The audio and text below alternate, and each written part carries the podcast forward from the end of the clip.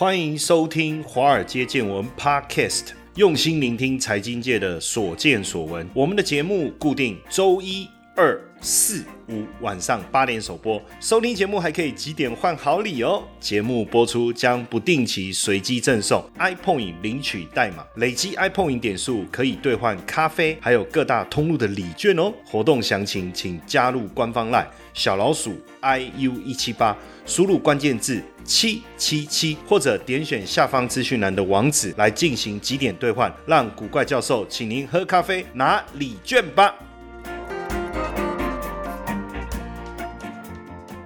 大家好，大家晚安，我是古怪教授谢承彦。今天很高兴啊，我真的很开心啊。为什么哈？呃，当然最近啊，金融市场的状况很多，但是我先讲一件让我开心的事情好了哈。呃，当然不是说放空赚很多了哈，像之前我看过一个 slogan 叫放空赚更快。当然我不是要讲这个，我我因为我最近我们之前有邀请一个这个来宾啊来我们的节目啊。然后他刚好一个他们的客户呢是台积电主要的负责这个采购的负责人哦，刚好听到我们的节目，不是刚好听到我们节目，应该是说他本来就有在听我们的节目哦，然后刚好他听到的那一集哈，就对这个我们这个来宾他们的公司呢非常有好感，加分了哈，加分哇，这个所以你看我们的节目哦，听众的水平跟知识啊，不管是财力哦，因 为台积电财力一定雄厚哦，收入一定很好。对不对？知识水平也非常的高哦，所以不要在节目里面拉赛了，好不好？哦，谢陈燕。以后节目要认真一点哈，这样我们的听众都水平这么高，不要再讲一些有的没有了，是不是这样？好了，今天呢，当然跟大家来聊一下这个海运哦。其实我从我我如果大家有仔细长期在 follow 我们的节目，或是有订阅我们的财经研究室，那我们财经研究室因为固定会有周报跟日报的这个学习的资料提供给大家嘛。其实我在二月初的时候啊，我我其实就跟大家分享，我是说今年呢海运股啊。长隆、阳明、万海的配息啊，会非常的好，它是非常好的殖利率概念股，而且呢，明年也会配很好，因为今年会赚很多钱，所以明年会配很好，所以它等于会是两年的高殖利率概念股。那如果按照当时大概在一百二十块附近，我说它的这个殖利率可能高达百分之二十，这个是很惊人、很惊人的。那当然有人说，哎呀，不一定填全息呀，哦什么的啊，哦公啊淡薄啊。升了哈，好，那其实呢，我我基本上呢，你说会不会填全息，其实根本不是我关注的重点。为什么，兄弟？好，怎么突然讲兄弟？哎，好像我们要跟对方讲一个很感性的话的时候，都会叫对方兄弟哈。我说，哎，兄弟，一百二涨到一百七，五十除以一百二，这是百分之多少？简单的数学可以算一下吗？哦，不要讲一百二啦，一百三到一百七啦，要不要讲一百三到一百七？我们就讲一百三到一百六，好不好？三十，哎，那是多少？已经超过二十趴了吧？最近那个就是我去录这个，大家也知道嘛，我在几个台湾最大的几个电视台，固定都有这个财经节目，对不对？去跟大家分享。然后呢，其中有个节目，他们的这个制作人呢，最近这个在跟我对话，哦，都叫我神燕呢，哈，哎，我想说你是不是打错？我是陈燕。早晨的晨呢，吃恩晨呢，不是神呢，是恩神呢。但波波讲然后他说没有，就是神宴，哈哈哈哈哈听了是蛮开心的，因为呢。我就跟他说一百二、一百三买长隆有什么好怕的？然后呢，逼近一百五的时候，他很想卖，我说不要卖，千万不要卖，等它冲上去一百七那时候，如果出现这个反转的迹象，再卖掉就。哇，这个他就这样子哦哦，他好高兴，你知道吗？就叫我神燕，哦，神奇的谢神燕吗？是这个意思吗？哦，好，当然我的逻辑很简单嘛，就是你跌到一百一，然后你的殖利率这么好，你开始反转向上了，一百。二了，一百三了，我为什么不买啊？你如果配二二十块，我的殖利率大概这个几十、十五、十七，对不对？十六，大概十六趴嘛，这很好啊啊！不会填全息有什么用？哎，开什么玩笑？谁规定我一定要填全息？这个殖利率的议题一定会引发市场的买买气啊！哎，果不其然呢，你看冲到一百六，三十块嘛，那三十出一百三，你获利多少？是不是超过那个殖利率了？就卖掉了啊！还等他除权息干嘛？有长期听我们的节目的就知道啊，除权息要你参加除权息要填全息才算数嘛，对不对？简单，前面先提醒大家，简单的开头就这样。那现在来得及吗？啊哈，会不会来得及？不知道。我们来听一下今天要讲的内容再说吧。好，那这个航运的超级财报周哦。就陆陆续续登场啦，高值利率题材非常的吸睛啊，哦，尤其是现在这个市场动荡不安呐，能够有稳定获利，能够有高配息的公司，就引起大家的关注了哈。那现阶段当然航运业怎么配发股利，也是大家关注的重点。两个考量对航运业来讲，第一个获利要不要持续投资去做船，新的船哦，还是要去做这个货柜，同时留着钱以后来去并购，对不对啊？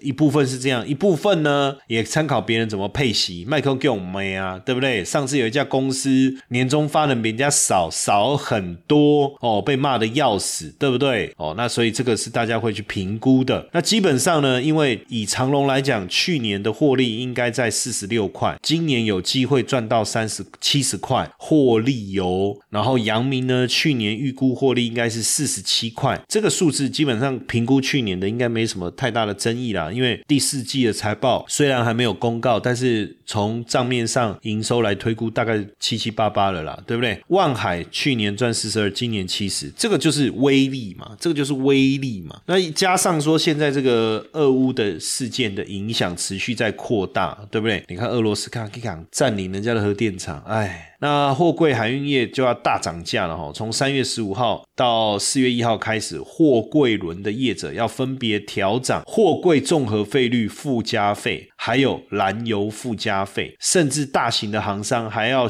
加征港口的货柜滞期费哦。所以在这个情况下，呃，像三月十五号开始，长龙、中远、达飞这些航商啊，从远东到美国的航线的去程，每一柜要加征一千到两。千美金啊，哦，这个涨幅大概在十二到二十四趴，那四月一号再调一次啊，所以等于半个月内要调两次哦，就是这个货柜综合费率附加费，那燃油附加费的部分也是四到六月这一段期间要加增哦，那不管去跟回都会增哦，哇，这个是费用就越来越高了哈，所以基本上呢，确实哈，很很看好这个货柜海运业哈，尤其是阳明的董事长郑珍茂啊。就谈到说，去年阳明的获利是过去的八十七倍，过去总获利八十七倍，这数字好惊人哦！不是去年的八十七倍，是过去总获利的八十七倍哦。那反正因为俄乌战争啊，你看像马士基啊，他就讲说现在港口还是涌塞嘛，对不对？海运大乱，运力下降，塞港问题严重，运费当然进一步上扬了。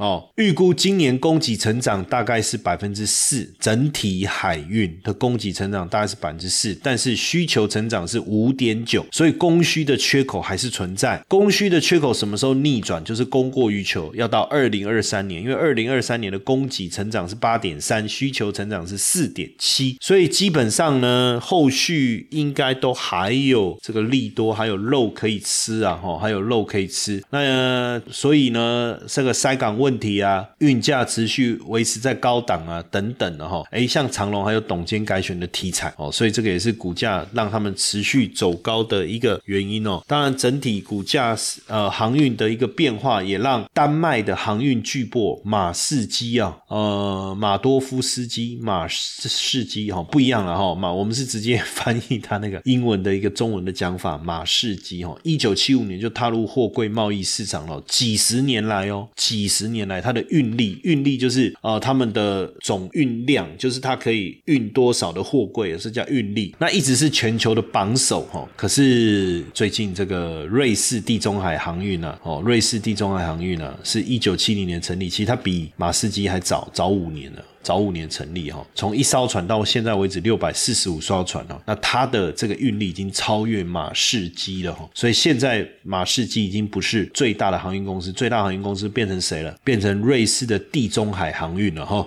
那过去十年呢，确实是海运业的低潮哈。不过因为疫情的关系啊，消费品的需求大幅度的增加，过去一年半以来，运费上涨了五倍哦，五倍，真的是航运业有史以来最赚钱的一年。所以所有的航运公司也在积极的扩大他们的运力哦，不管是马士基也好，地中海航运也好，一个法国的达菲，甚至中国的中原海运，还是南韩的现代商船，甚至长龙等等哦，自至少都扩大百分之二十的运力哦。不，抱歉哦，刚才点了马斯基哦，只有马斯基没有意愿来扩大规模，但其他大部分都增加它的运力哦。那基本上过去马斯基扩大运力的策略就是不断的做最大的船，做最大的船。那不过这个去年订了八艘啊，一万六千 T 的船以后啊，呃，一万六千就是 T 的意思，就是说可以载一万六千个标准货柜，那就没有再订购任何超大型货柜船的订单了。那现在呢，这个瑞士的地中海航运呢，当然它的目标不是成为最大航运公司啦，主要还是看它的成长跟盈利哦。不过也就这样子哦，让它冲上来。那目前全世界最大前十名哦，就是瑞士的地中海航运。丹麦马士基、法国的达菲轮船、中国的中远海运、德国的赫伯罗特、日本的远洋网络快车、长龙海运、南韩的现代商船以及阳明海运，还有以色列以新综合航运。那万海呢？万海排第十一哦，所以这个是确实也是真的呃很惊人呐哦，就我们的海运三雄哦的实力啊哈，真的是很可怕哈。那当然，这个地中海航运啊，不止登上全球最大的货。会传公司啊，也是去年最赚钱的公司哦。那另外，马斯基虽然被挤到第二哈，但是去年的获利也是刷了历史新高哈，股息会增加七倍。但是马斯基有特别提到哈，整个供应链的缓解大概应该是下半年。但是我觉得哦，这个下半年的预估一开始的时候应该是没有评估到普丁就是俄罗斯进攻乌克兰，因为这个俄罗斯进攻乌克兰的事件会整个影响原。本供应链即将缓解，最近我们反而看到，不管是汽车供应链也好，电源管理晶片也好，哎，开始出现断链的危机哦，又开始。你有听过海龟交易员吗？台湾的海龟百万操盘领航员招募计划启动了。不论你有没有经验，只要对交易有热情，现在就是你迈向百万操盘人的最好机会。这场活动由我谢承彦与大家分享秘密一：百分之九十九散户不知道却能稳定获利的关键；秘密二：一个投资菜鸟如何创造稳定的获利；秘密三：投资真的能够不盯盘吗？秘密四：我们如何躲过二零二零年股市崩盘，而且大捞一笔？秘密五：只只要有心，人人都可以成为操盘。高手通过专业培训，让交易变得稳定又自在。让谢承彦带大家一起来开创斜杠收入，赶快加入我们的赖好友，好友搜寻小老鼠 i u 一七八，讯息文字输入八八八，报名百万操盘领航员线上说明会，我们线上见。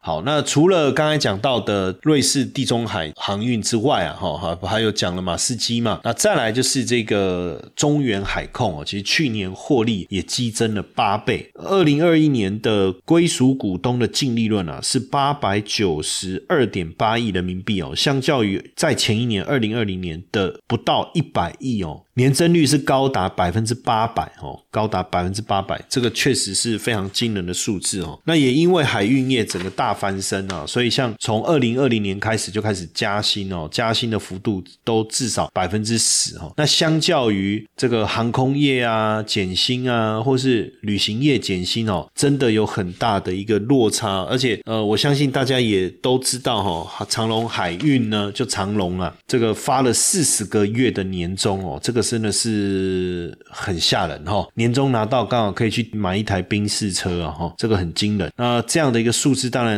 在前一段时间也引起大家的热议。哦，热烈的讨论了哈，嗯，但是我们总是还是回来看整个产业哦。不过去年应该说前年呢，二零二零年四月，整个海运开始上来的时候，阳明海运的董座，当时这个海阳明海运的董座谢志坚呢，就讲说海运不会重演二零零九年的惨况。哦，他当时在讲的时候，大家还觉得说啊，刚加修呀，过去海运涨一年就就没了嘛，那这一次涨了一年又一年，然后一年再一年，你看从二。二零二零又到二零二一，再到二零二二，当然可能要到二零二三年，整个货运的情况才会整个趋缓哦。不过这样来看，确实这也是最近为什么航运股价格持续大涨的一个原因呢？而且现在全球都在抢传奇嘛，抢货柜嘛，也缺人力，对不对？哦，而且包括这个海洋科大哦，最近。哎，想要招准的人跑船的人变多了，你知道吗？就是大地航海系，这个其实就是对海海洋科大地航海系，航海系应该就航海系吧，对不对？就海洋科大的航海系啊，哎，最近这个报名人数暴增了哈，啊，连船运业者也来也来抢钱，哎，其实跑船很容易存钱呢，因为你在船上又花不了钱。而且坦白讲，跑船呢，确实月薪年收入是蛮高的。月薪，呃，如果你是那个大副的话，哦，好像二三十万呢，很惊人哦。那根据这个海洋科大的航海系啊，对了，没有没有，不是大地航海系，我我我我在念什么？你累了吗？哦，这个航海系的教授有讲到啊，就是这个现阶段哦，哇，这个想要考照的人呐是越来越多，因为人力需求的关系哦。那从二零二零年海运业开始蓬勃发展，很多航商其实跟客户都是签三年的长约啊，代表大家对海运的前景啊是相当看好哦，相当看好。那基本上以目前来看，短期间这个海运业的这个热潮啊，应该也要整个货运需求还是有。有增无减哦，所以这个高峰期什么时候会过？哦，估计应该也要到二零二三年吧。加上因为最近实在是俄乌战争影响，航运业又缺工了哦。国际航运商会啊，估算啊，现在全球一百八十九万船员，一百八十九万船员，有十点五趴是俄国人，百分之四是乌克兰人。所以俄乌这战争会让船员当中有十五趴没有办法持续的提供服务。航运业很早就缺工了哦，因为新冠疫情的关系加。加上疫苗的认证啊，边境管制、隔离规范等等，所以俄乌战争的爆发也会。怎么讲导致这个缺人的情况变得更严重？哈，哇！因为没想到俄乌战争这个打下去哦，它的影响其实真的蛮大的哈。那俄乌开战，当然油价大涨会不会影响？就货柜跟散装业者他们在看哦，其实没有那么悲观了哦，没有那么悲观了。因为油价上涨，那基本上我的燃油成本增加嘛，对不对？但是我的运价我在同步的调涨嘛。那你现在的货货柜也不是说你有钱就一定能运啊，你要看市场整体。的状况啊，所以海运业哦，其实你要知道哦，这个真的这几年哦，真的很旺啊，连 B 连 BDI 散装航运哦也非常的热络哦。那当然，海货柜没什么好讲，货柜就是那个船上面放一箱一箱的柜子，货柜轮嘛，对不对？这应该不用我解释嘛。有去基隆，有经过那个码头，不是都会看到一格一格的那个吗？货柜吗？对不对？哦啊，船上再把它叠上去嘛，哦，这个应该不用多做解释。那 BDI 可能很多人就不知道哈。其实 BDI 就也有分啊，它有分这个 BCI 啊，BPI 啊，还有。BSI 啊，还有 BHI 啊，哈，那差别在哪里？差别在于载重吨数。像这个 BCI，我们也叫它海峡、海夹、海峡还是海夹、海夹型，怎么念？这个不知道怎么念才是正确。Whatever，反正知道我在讲什么就好，不要再留言笑我，就是破音字、错别字都发国文发音都不好哦。如果我真的国文造诣这么高，我了可以做国文老师啊，你起来。运价指数 BCI，载重吨数是十一万以上。主要在什么煤炭啊、矿物等等了哦。那再来是巴拿马极限型，叫 B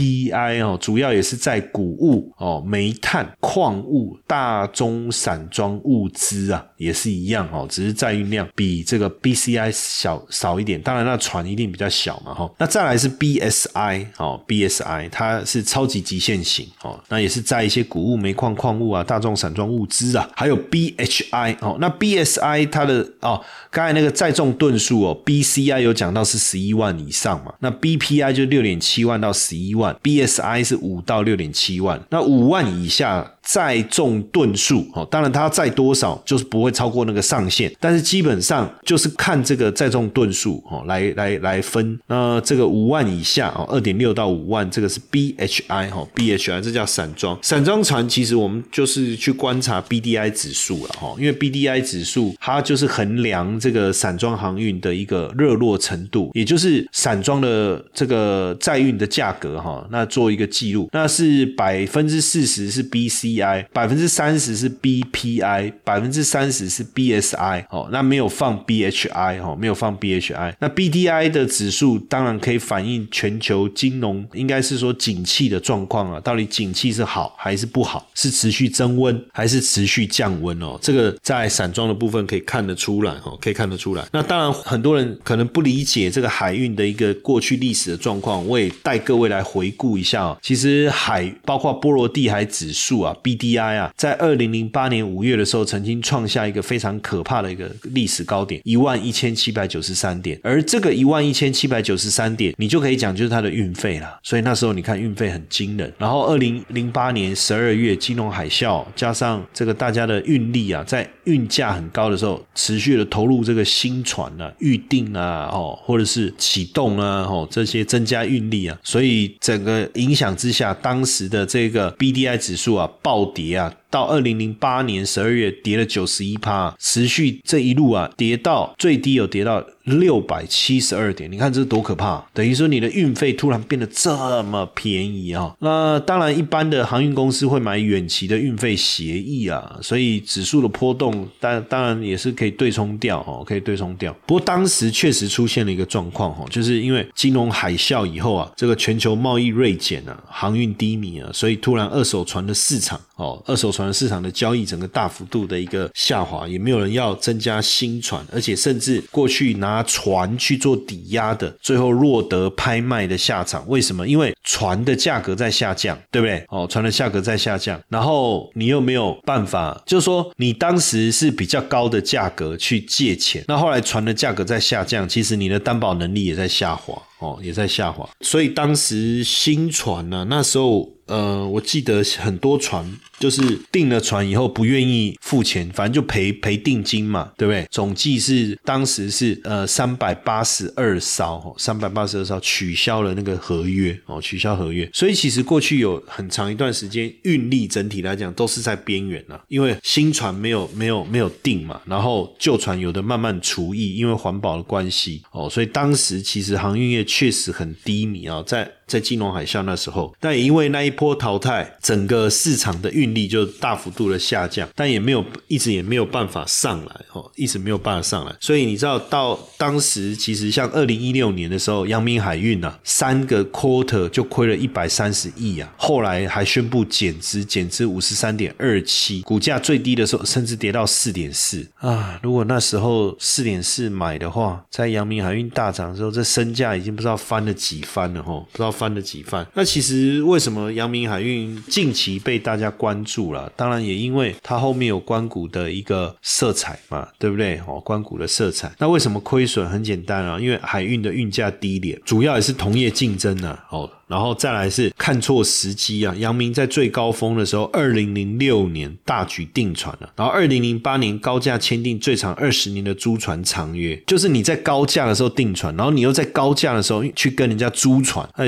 哎，那就是真的就是讨个派椅啊，对不对？然后呢，后来这个新船交付以后，最后只能靠高额贷款发行公司再来筹措银弹啊，负债比率哎最高还飙到八十七趴。当然你说它怎么应应哦？那减资嘛，对不对？主管减薪嘛，对不对？哦，很多事情要做了哈，集中化管理等等哦。当然，做一个对比，相较于长隆或者是阳明，似乎这个能力这个就没有那么强了哈，没有那么强了。那像长隆哈，当然那我讲呃，阳明那时候亏钱，长隆是不是就有赚钱？其实也是亏了，但是亏的就稍微比较少一点，就是。你怎么考不及格啊？那隔壁小明考的比我还差哎！哦，好吧，哦，就是这种比较的概念。那当时全球海运业者为什么会面临寒冬？我我我特别要来提醒这件事情，主要也是大家要持续的去关注哦。所以我没有，呃，应该是说我并没有把投资长隆或阳明视为一个长期的投资，而是我要去参与的是它的值利率的我不一定会参加除权息，但是如果在除权息之前已经大涨了，也达到我。原本的值利率设定的目标的话，坦白说，我就下线了，对不对？那当时为什么海运业会面临寒冬啊？主要也是因为海运业者当时供过于求，然后贸易的成长又跟不上经济的成长。哦，加上中国当时经济转型、成长放缓，哦，才会导致海运的雷曼事件，就是韩进海运的破产，哦，这些都是很大的影响。当然这几年海运就出现了整病潮嘛，哦，就是看怎么病啊，把一些小的体质不好的直接把它吃下来，哦，就开始进入了这样的一个氛围。那当然，海运业过去几年还是一直一直就是不不够安定了哈，一直到。这个整并以后啊，这个市场就有一个比较好的一个怎么讲叫做金石嘛，就是说你的运力慢慢回升了，呃，比如说市场需求慢慢回升了，可是因为整并的过程哦，那整体全球的这个运力当然也没有跟着同步的上涨，那这个其实对我们的航运业者来讲哈，也不见得是坏事哈。那目前呢，三大行商哦，主要是 The Alliance 哦，里面有这个赫伯罗特、川崎汽船、商船、三井、阳明哦，阳明也是 The Aliens 哦，那 Two M。联盟就是马士基跟刚才讲的这个地中海哈，那 Ocean 联盟就是中国海洋远洋啦，像长龙就是就是在这一个哦，在这一个。那当然，我觉得海运的部分呢，因为短线上我觉得已经反映了直利率题材哈，所以如果你还有手上还有你，那你就等看看吧。三月十五号法说会之前，如果还有大涨哦，那我我我还是觉得直利率赚到了就好了。后面还有多大的空间再回到原先的这个股价的水准吗？我觉得。难度比较高哦，所以反而到现在，我们今天特别跟大家分享这个主题，也是因为希望大家去了解这件事情。但是你慢慢的要去思考，在这个阶段上，你要怎么样去布局，对你是最有利的。我想这也是一个需要去学习的课题啊。嘿，各位铁粉们，如果喜欢华尔街见闻，请大家多多按下分享键，让更多人能听到我们用心制作的节目。你们的一个小动作，是支持我们节目持续下去的原动力哦，快去分享吧。